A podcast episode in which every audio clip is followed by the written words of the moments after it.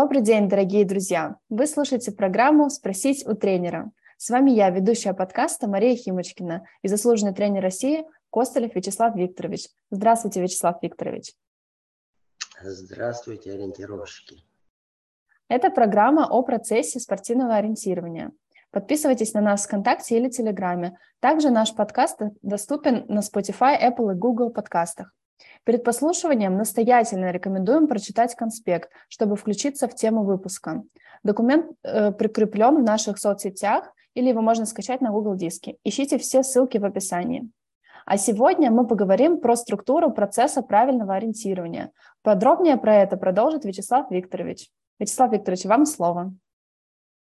Да, спасибо. Я еще раз приветствую всех, зашедших поинтересоваться в чем смысл проекта?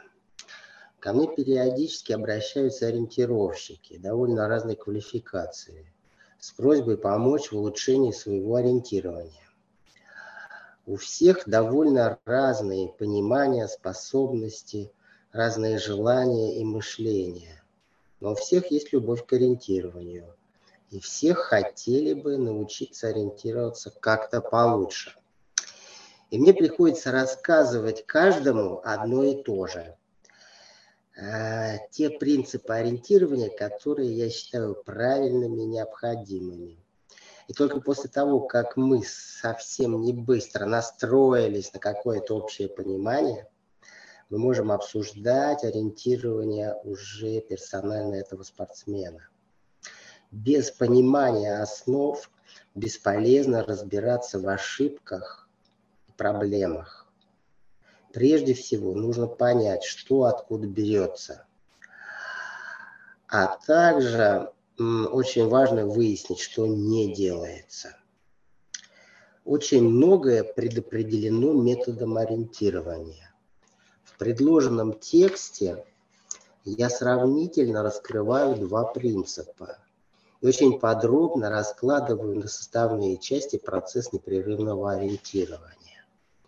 Если вы еще не прочитали предложенный текст, то лучше сразу же сейчас это и сделать, а уже потом послушать мои дополнительные пояснения практически по всем выделенным частям. Молодцы все, кто занимается ориентированием. Однако большинство ориентировщиков ориентируются неправильно, лишь эпизодически. Но это еще только полбеды. Главная проблема в том, что они сначала прибегают куда-то, а потом начинают разбираться, привязываться, якобы ориентироваться. Я считаю, что так совсем нерационально.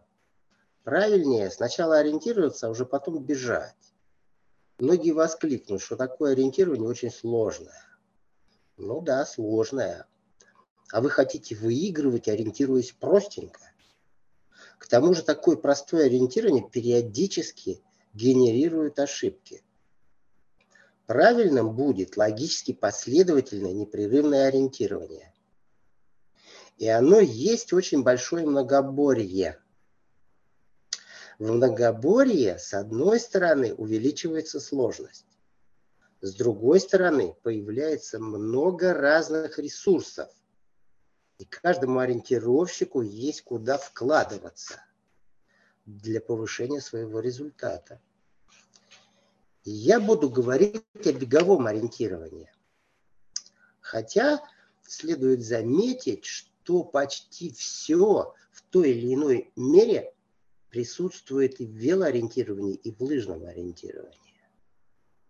Итак, приступаем к отдельным частям – физическом мастерстве ориентировщика есть четыре составные части. Функциональная подготовка одинаковая у спортсменов из всех циклических видов спорта на выносливость. То есть, если вы тренируетесь параллельно в другом виде спорта на выносливость, то вы функциональную подготовку тоже поднимаете. Беговые скоростные кондиции весьма схожие и у ориентировщиков, и у легкоатлетов-бегунов. Однако в легкой атлетике можно сказать паркетный бег, а у ориентировщиков по пересеченной местности. И это две большие разницы. Но движущие мышцы примерно одинаковые.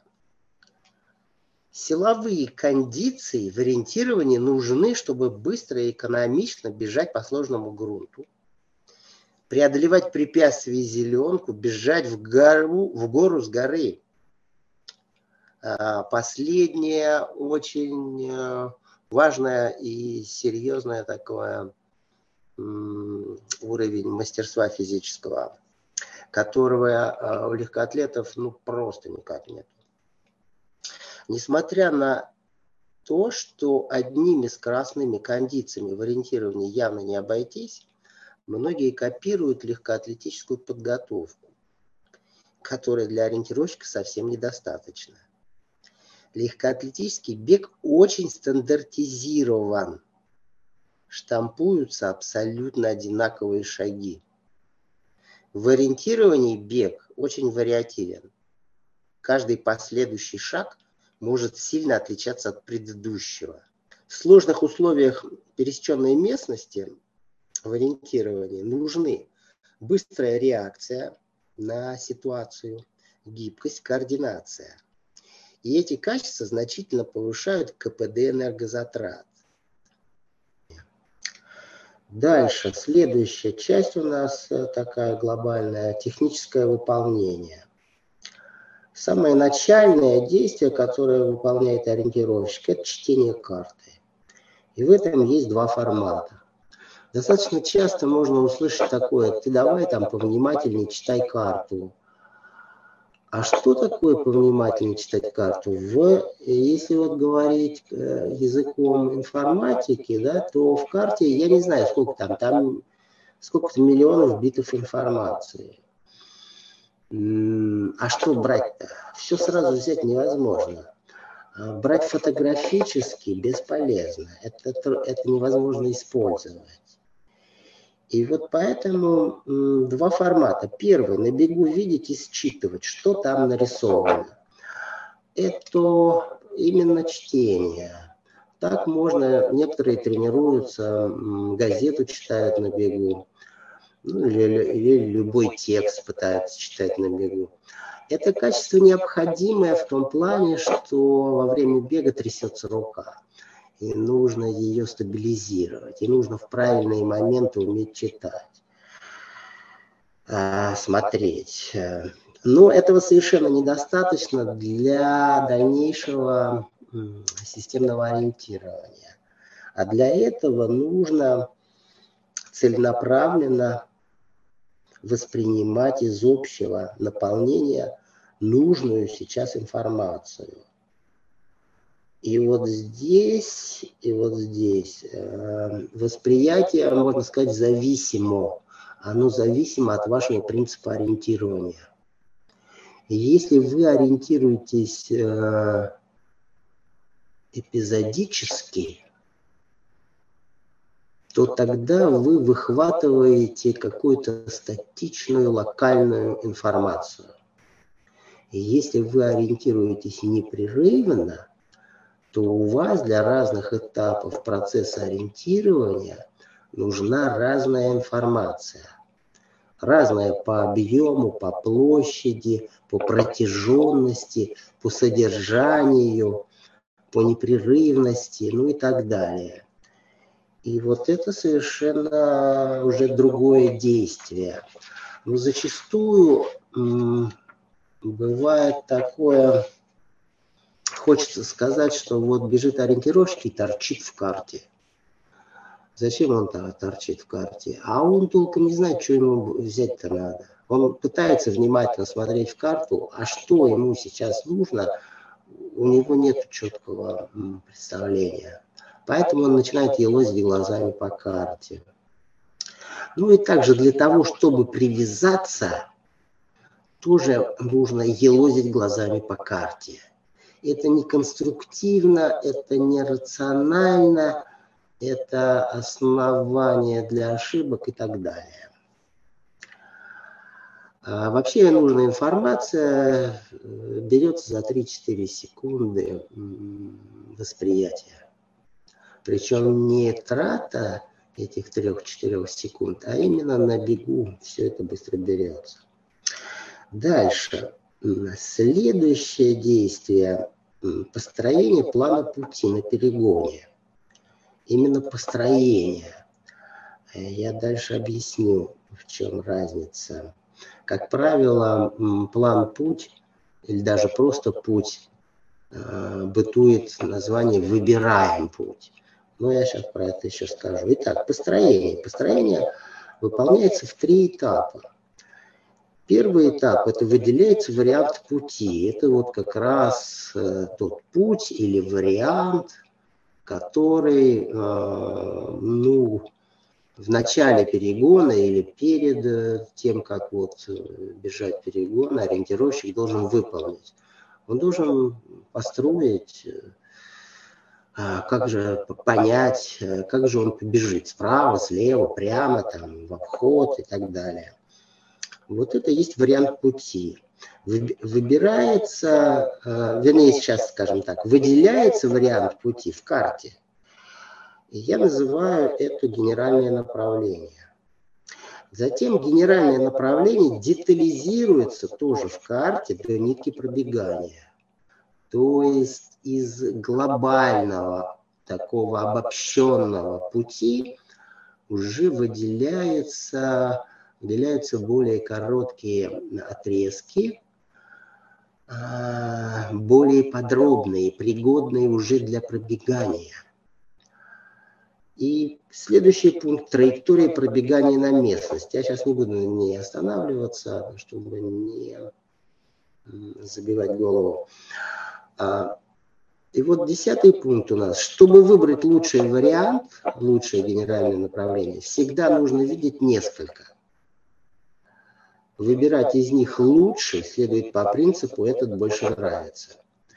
Вот в этом пункте, э, этот пункт, как правило, всем известен. И здесь две главные проблемы. Первая проблема, что выбирают первое попавшееся, что им бросилось в глаза. А если перегон длинный с какой-нибудь каверзой, то а, могут привлекать какие-то большие дорожные участки, какой-то более чистый лес. И на этом основании ориентировщик сразу быстро решать, во, все, я вот так побегу. А, а после финиша, обсуждая там с кем-то или сам разбираясь, ой, а слева-то, оказывается, лучше было. А он толком даже и не смотрел левый вариант. Ему первый бросился в глаза. Вот неправильно выбирать то, что бросается в глаза. Поэтому нужно ну, я обычно так говорю, посмотреть лучший левый, лучший левый, их тоже может быть несколько, лучший правый, и посмотреть, насколько возможен прямой. Прямой не значит, что исключительно азимутальный, ну, в общем-то, с намеком, да, на азимутальное пробегание, хотя там может быть какая-то ломанная линия, не обязательно прямо от КП до КП прямая. Вот, вот это есть выбор. И когда уже мы выбрали генеральное направление, то тогда э, уже тогда идет, ну, можно сказать, до, до построения этого варианта, возможно, тоже зависит от сложности, а может быть он уже у нас готов, мы его выбрали. И потом идет детализация до нитки пробегания. Вся эта работа проводится в карте – и поэтому она делается на бегу. Причем делать эту работу после взятия КП нерационально. Потому что либо вы будете стоять и все это выполнять, либо вы будете бежать куда-то, куда вам в первый момент показалось, а потом на ходу уже чего-то перепланировать. Поэтому надо выбирать до, ну, предыдущем перегоне. Но это отдельная тема, мы не будем на нее сейчас отвлекаться. Построение и реализация... А, да, одиннадцатый пункт. Правильно реализовать план путь. пробегать строго по запланированной нитке. Вот эту позицию я решил прописать очень подробно. Потому что это есть самое главное и самое важное в процессе ориентирования. Это база всего, и от этого все как бы выстраивается и создается система. В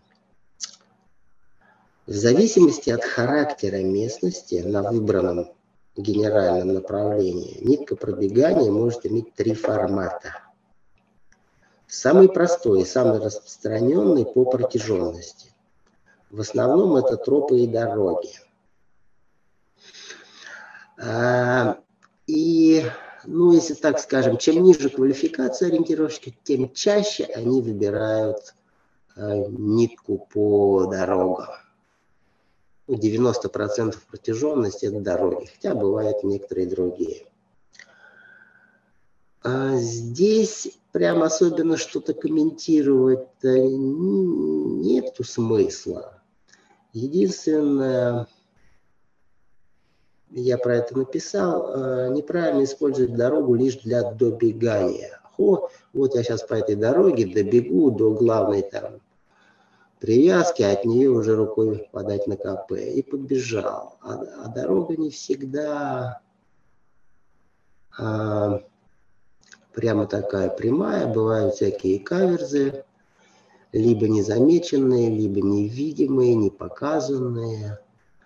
То есть и по дороге можно прибежать не туда. Поэтому нужно выполнять нитку. Смысл-то какой? Правильно реализовывать план путь, а не добегать. Но это тоже. Дальше распространять не буду сейчас.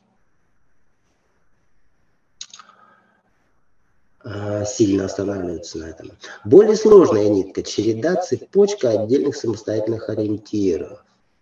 То есть, когда вы в, на местности в меру насыщенной, а, в карте естественно, начинаете выстраивать а, как бы ориентиры а, а, один, второй, третий, четвертый и так далее. Если вы вдоль как бы эти ориентиры все используете, то у вас получается как будто будет нитка. Проблема здесь в том, насколько насколько нитка, э, не так, э, сколь, ча, сколь часто должны быть вот эти ориентиры. То есть некоторые критически относясь к, к непрерывному процессу ориентирования, считают, что вот это надо на эту нитку нанизывать все попадающиеся детальки, которые есть на этом пути. Нет, совсем не так. А как? Зачастую происходит обратное. То есть ориентировщик отодвигает, раздвигает эти ориентиры достаточно далеко. Старается выбирать эти ориентиры такими э, весомыми, заметными и отодвигает их, ну, в смысле, намечает их далеко вглубь леса, где пока ничего не видно. И он надеется туда добежать и там найти этот, то есть типа привязаться, ну и так далее. А, это другая крайность, что чаще используемая, но она неправильная, потому что вот это как раз и есть самая главная база для ошибок. Вы не добежали или отклонились, или не заметили, или не узнали вот свой намеченный ориентир. И, соответственно, ну, так, мягко говоря, вы заблудились, не поймете, где ориентиры, куда вам сейчас бежать. Вот. Э, ну, естественно, это уже ошибка, и какие там дальше будут потери, а какие угодно могут быть. Вы можете быстро привязаться, можете долго там крутиться или же побежать куда-то и еще сильнее усугубить свое положение. То есть это на самом деле не нитка, это от ориентира до ориентира. Это не нитка, а нитка, когда ориентиры действительно вытянуты в цепочку. А именно, а, я называю эту систему 2 плюс 1. То есть вы видите впереди, ну, намечаете в карте сначала, то, а потом, естественно, смотрите на местности. Вы видите впереди два ориентира, сразу два. Вот первый поближе, вон там второй подальше, которые на вашей нитке. И третий ориентир, следующий, то есть, вы его еще пока не видите, но вы понимаете, где он на местности должен находиться. Вот это очень сложное понятие, что такое понимать. Я его сейчас раскрывать не буду, потому что это потребует много дополнительного времени, и мы уйдем от темы. Итак, 2 плюс 1. 2, видите?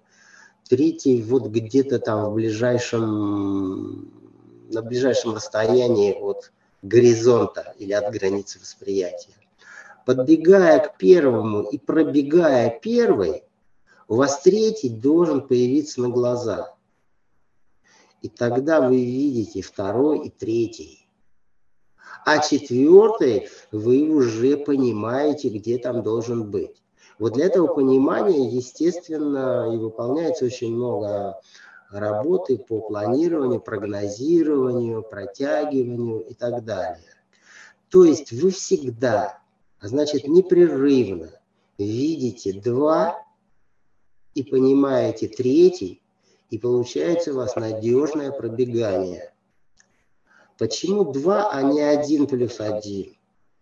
Один – это рискованно. Опять-таки, можно не увидеть, не найти, потерять, спутать, перепутать и прочее.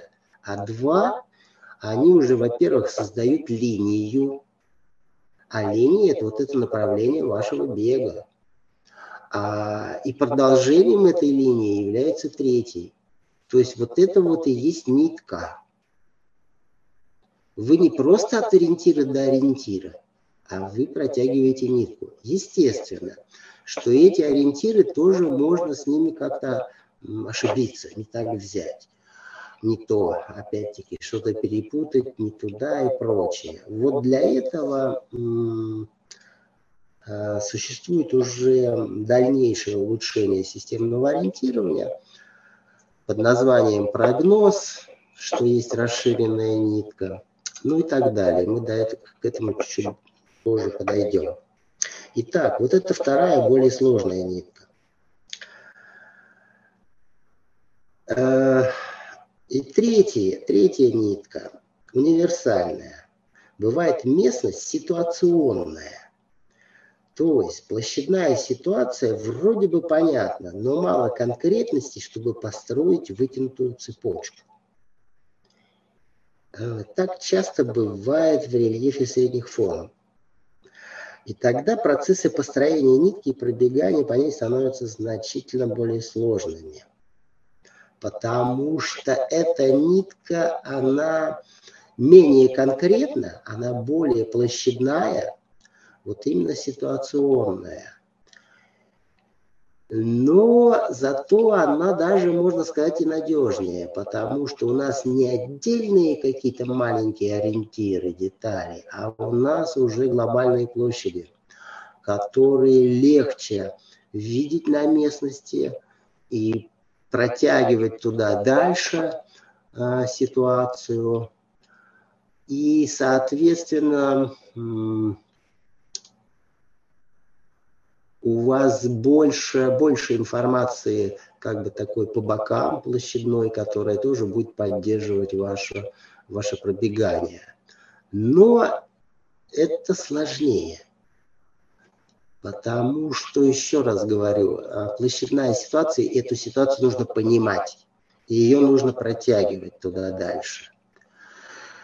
А, такая нитка, она универсальна и ее можно, вот вернее такой метод построения нитки, он э, с помощью окружающей информации, полосы информации. И этот метод, он универсален тем, что может работать и на цепочках, и на протяженностях. То есть можно не довольствоваться протяженностью, а тоже также э, как бы понимать окружающую местность для того, чтобы где надо повернуть и четко понять, что уже в нужное место прибежал. Вот, э, если говорить о ну, каком-то вот повышении мастерства, совершенствовании. Да, ну, тут надо заметить, что зачастую нитку не строят. Главная проблема в том, что нитку не строят. Даже очень сильные ориентировщики. Почему? А потому что объем работы, ну, я бы не сказал, что гораздо больше, но больше чем просто выделять там впереди где-то значимую форму, значимый ориентир. А, проще, проще не строить. Ну, строить сложнее. И вообще все сложности системного ориентирования достаточно часто отбрасываются, минимизируются. Ну, зачем типа мы будем выполнять лишнюю работу? На самом деле эта работа совсем не лишняя, а, отбрасывать эту, эту работу, значит повышать вероятность, опять-таки, в очередной раз, что вы не сможете быстро и правильно привязаться. На самом деле мы сейчас не будем переходить к следующему, а чуть-чуть еще вернемся к предыдущему, а именно а именно правильно реализовать план путь, пробегать строго по запланированной нитке. Нитку не планируют, экономя на этом. А это совершенно неправильно, потому что тогда получается выполнение бог знает чего. Я куда, куда-то туда бегу, там что-то найду и чего-то с этим сделаю. И вот эта приблизительность, она, конечно же, быстрее, чем построить нитку и пытаться ее выдерживать. Но на самом деле, э, еще раз, это почва для ошибок и достаточно серьезных, с которыми многие хотят бороться. Надо не с ними бороться, надо бороться за правильное выполнение, то есть реализовывать план путь.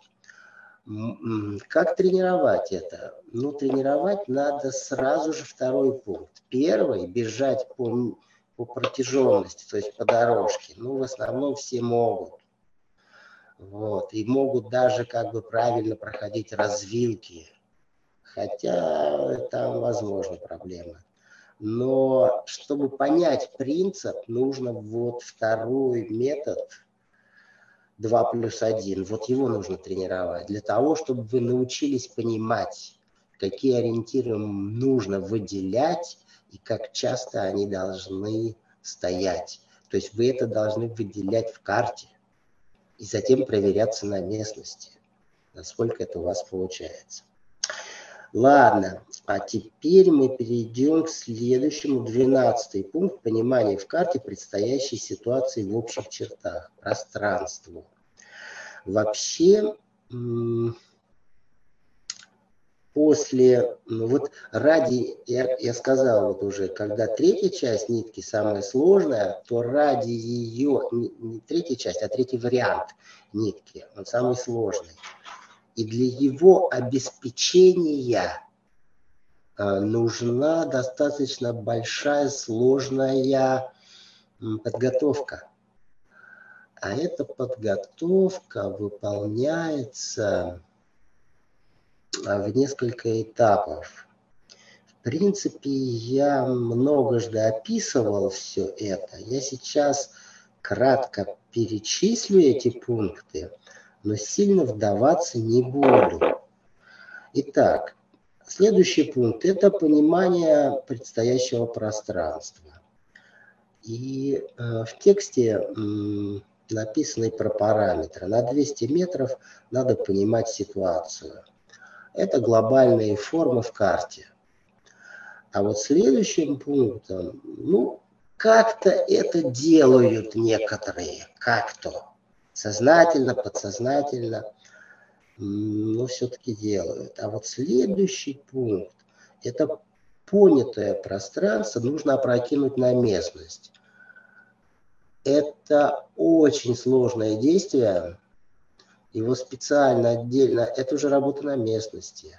Сначала вы в карте поняли, а потом опрокинуть на местность. Это можно долго объяснять и все равно не поймет человек.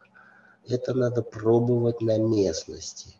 Я сейчас опять-таки объяснять не буду, но это важнейшее выполнение, важнейшее. Если вы научитесь опрокидывать пространство на местность, вы ну просто себе упрощаете понимание, быстроту, правильность и так далее. Не то, что упрощаете, а обеспечиваете. И это очень важное действие. Но прям разбирать его сейчас мы не будем. А, четырнадцатый пункт. В карте строится, протягивается нитка. Ну, про нитку мы долго рассказывали. Это просто вот как последовательность. А, я иду по последовательности. Пятнадцатый строится в карте прогноз, как расширенная нитка.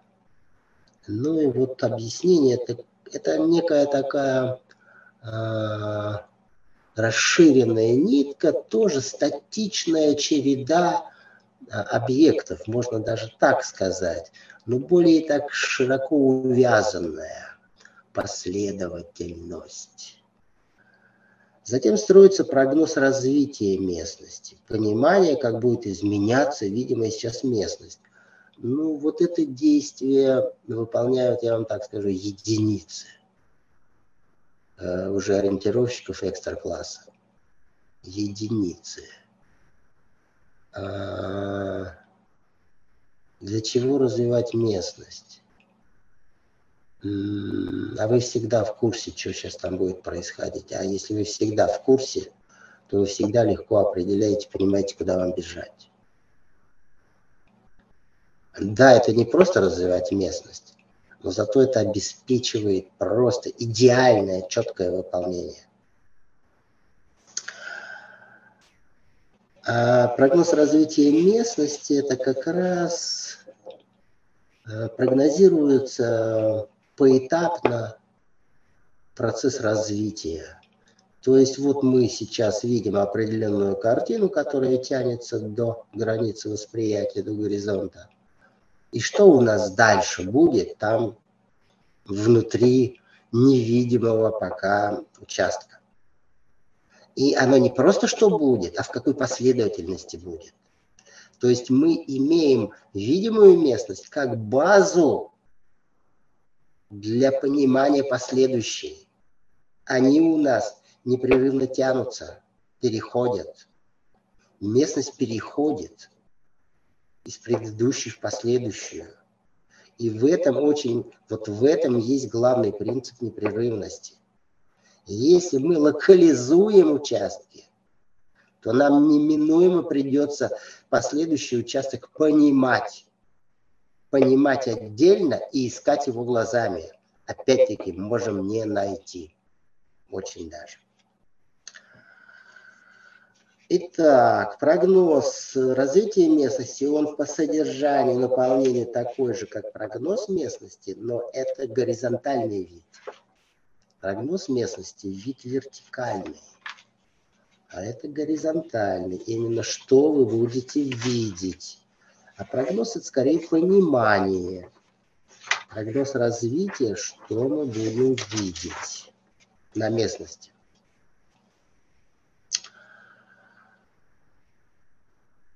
Э, собственно говоря, я уже про развитие местности рассказал.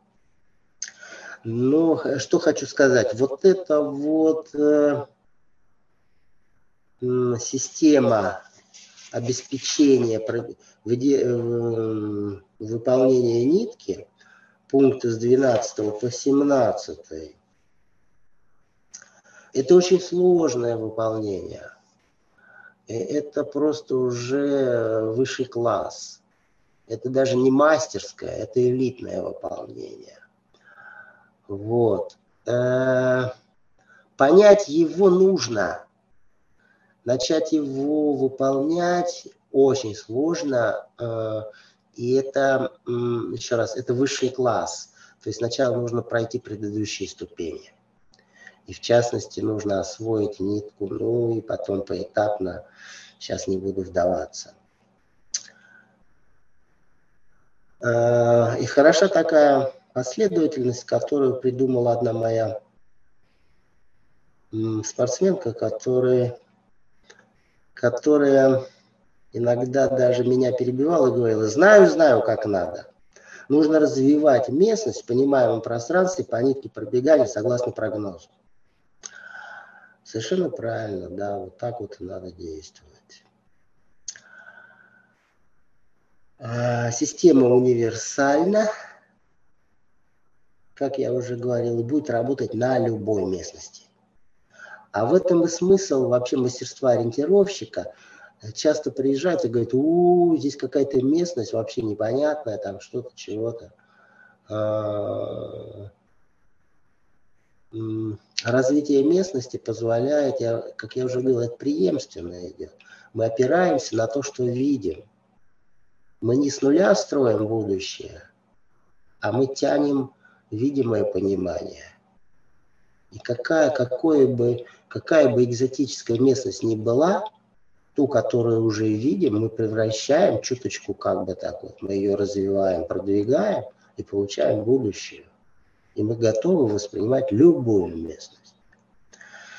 Затем последняя часть технического выполнения у нас есть это азимутальный бег, три этапа. Установка азимута, прокрут, прокрут колбы обязательно надо выполнять. Построение на местности азимутальной линии. Да, прокрут колбы люди, крутящие по, по, по моей так, статистике, если брать ну, серьезных антижиров, не брать там детей там и каких-то там просто, ну, вот, любителей, так мягко назовем, а вот уже более-менее полупрофессиональных спортсменов, то крутят колбу, ну, процентов 20, может быть, 30. Остальные не, не крутят. Это большая, большая ошибка, можно так сказать. Построение на местности азимутальной линии. А, единицы строят азимутальную линию а просто тычутся лбом вперед туда.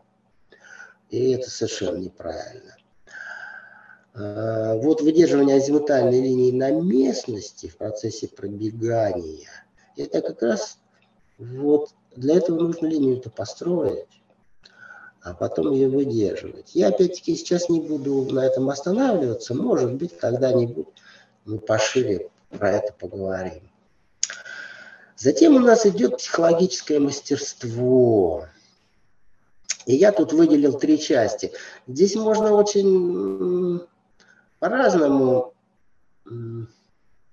как бы сертифицировать, что ли, это мастерство.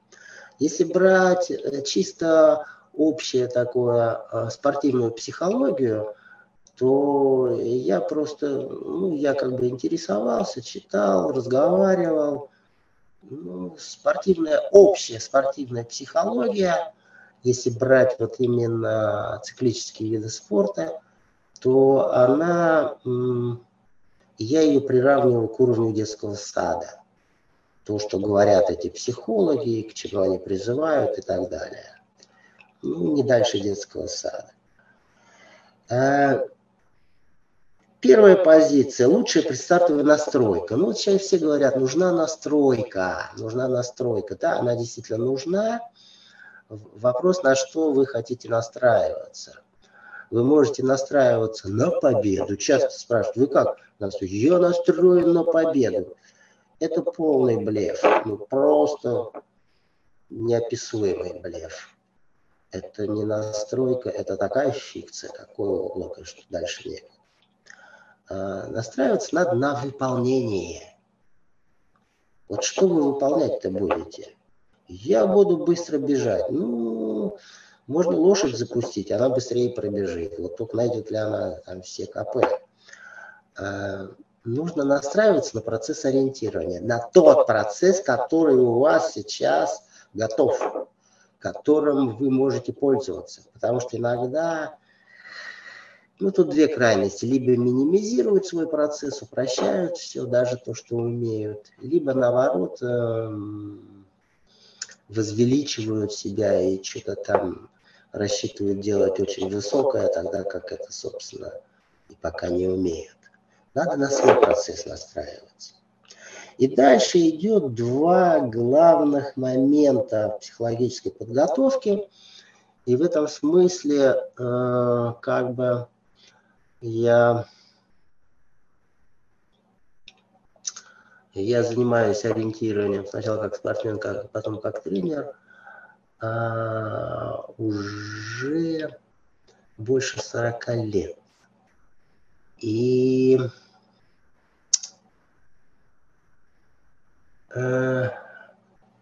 вот тщательное штудирование, что ли, этого момента психологическая подготовка заставила меня весьма обоснованно сказать, что ориентирование – это модель жизни.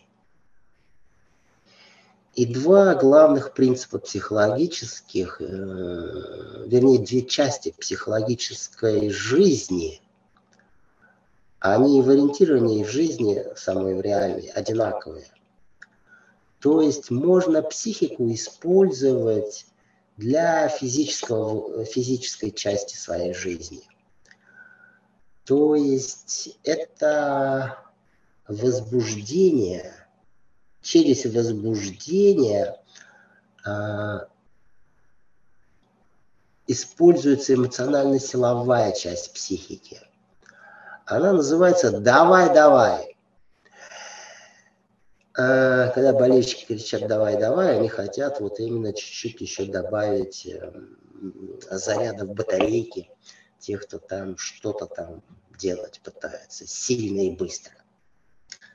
И это, это такая установка, и такая часть психики работает именно на, в гонках, в чистых гонках по маркированной дистанции. То есть, когда вам понятно, куда бежать. И это абсолютно не работает, когда вам нужно определять, куда же вам надо бежать.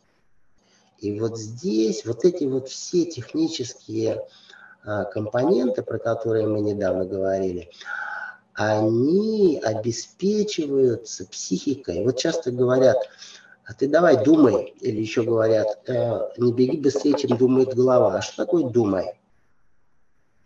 Что такое думай, определения нету. А, я бы так сказал, нужно не думать, а выполнять э, систему действий, процесс ориентирования.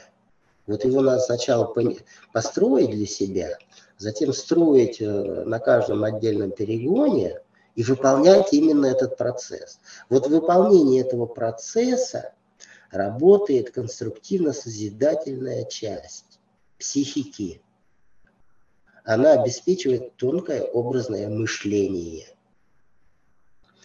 Вот мышление э, в силовых, в силовых скоростных в циклических гонках, оно отсутствует.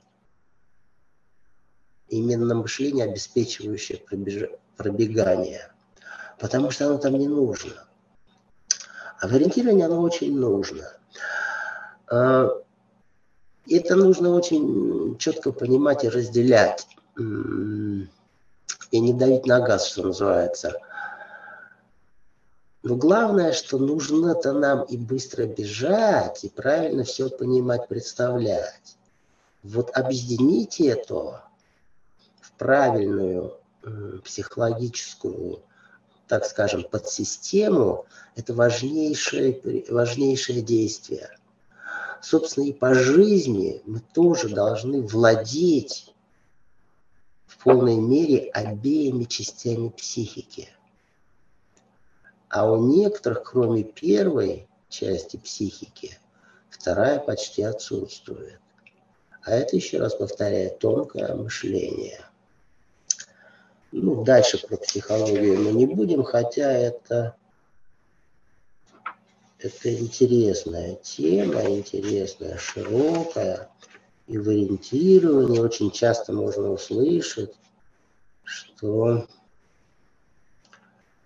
у меня не сработала психологическая подготовка, или у меня она там какая-то плохая. Да, и важ, важнейший момент, что силовая часть психики, я так определяю, сильна, груба и эгоистична. И к тому же она легко задавливает тонкую конструктивную. Они вот так вот обе сразу впрямую, это значит, что второй не будет. Она будет задавлена. А, организационные действия. Ну, Организационных действий можно много разных набрать. 24 э, я не буду комментировать, только сейчас про него сказал. А вот 25 необходимо правильно объединить все части в общую СД, систему действий. Э, организовать их логическую последовательность и взаимосвязи, потому что все действия, мало того их уметь, их надо объединять, чтобы они одновременно все тикало чтобы э, стрелка часов двигалась, там внутри очень много разных шестеренок, колесиков там и прочего, прочего. И вот нужно их так увязать, чтобы она правильно двигалась. Но если у нее у, у часовой стрелки все достаточно просто и равномерно, то ориентирование гораздо сложнее. И главное, ситуация меняется. Вот. Э, объединить нужно, синхронизировать по времени, оптимизировать, дозировать, гармонизировать, довести до совершенной композиции. И в итоге из композиции будет выстраиваться стремительное пробегание. Стремительное, когда ясно и понятно, куда бежать. И это понимание всегда и непрерывно у вас на глазах. Вот тогда вы побежите стремительно оптимально, быстро, без сомнений, задержек и прочего.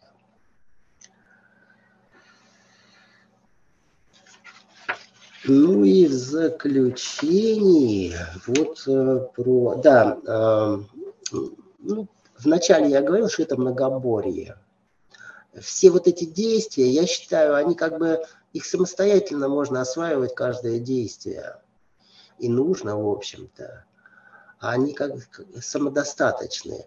Конечно, многие между собой сильно связаны, но это уже второй этап.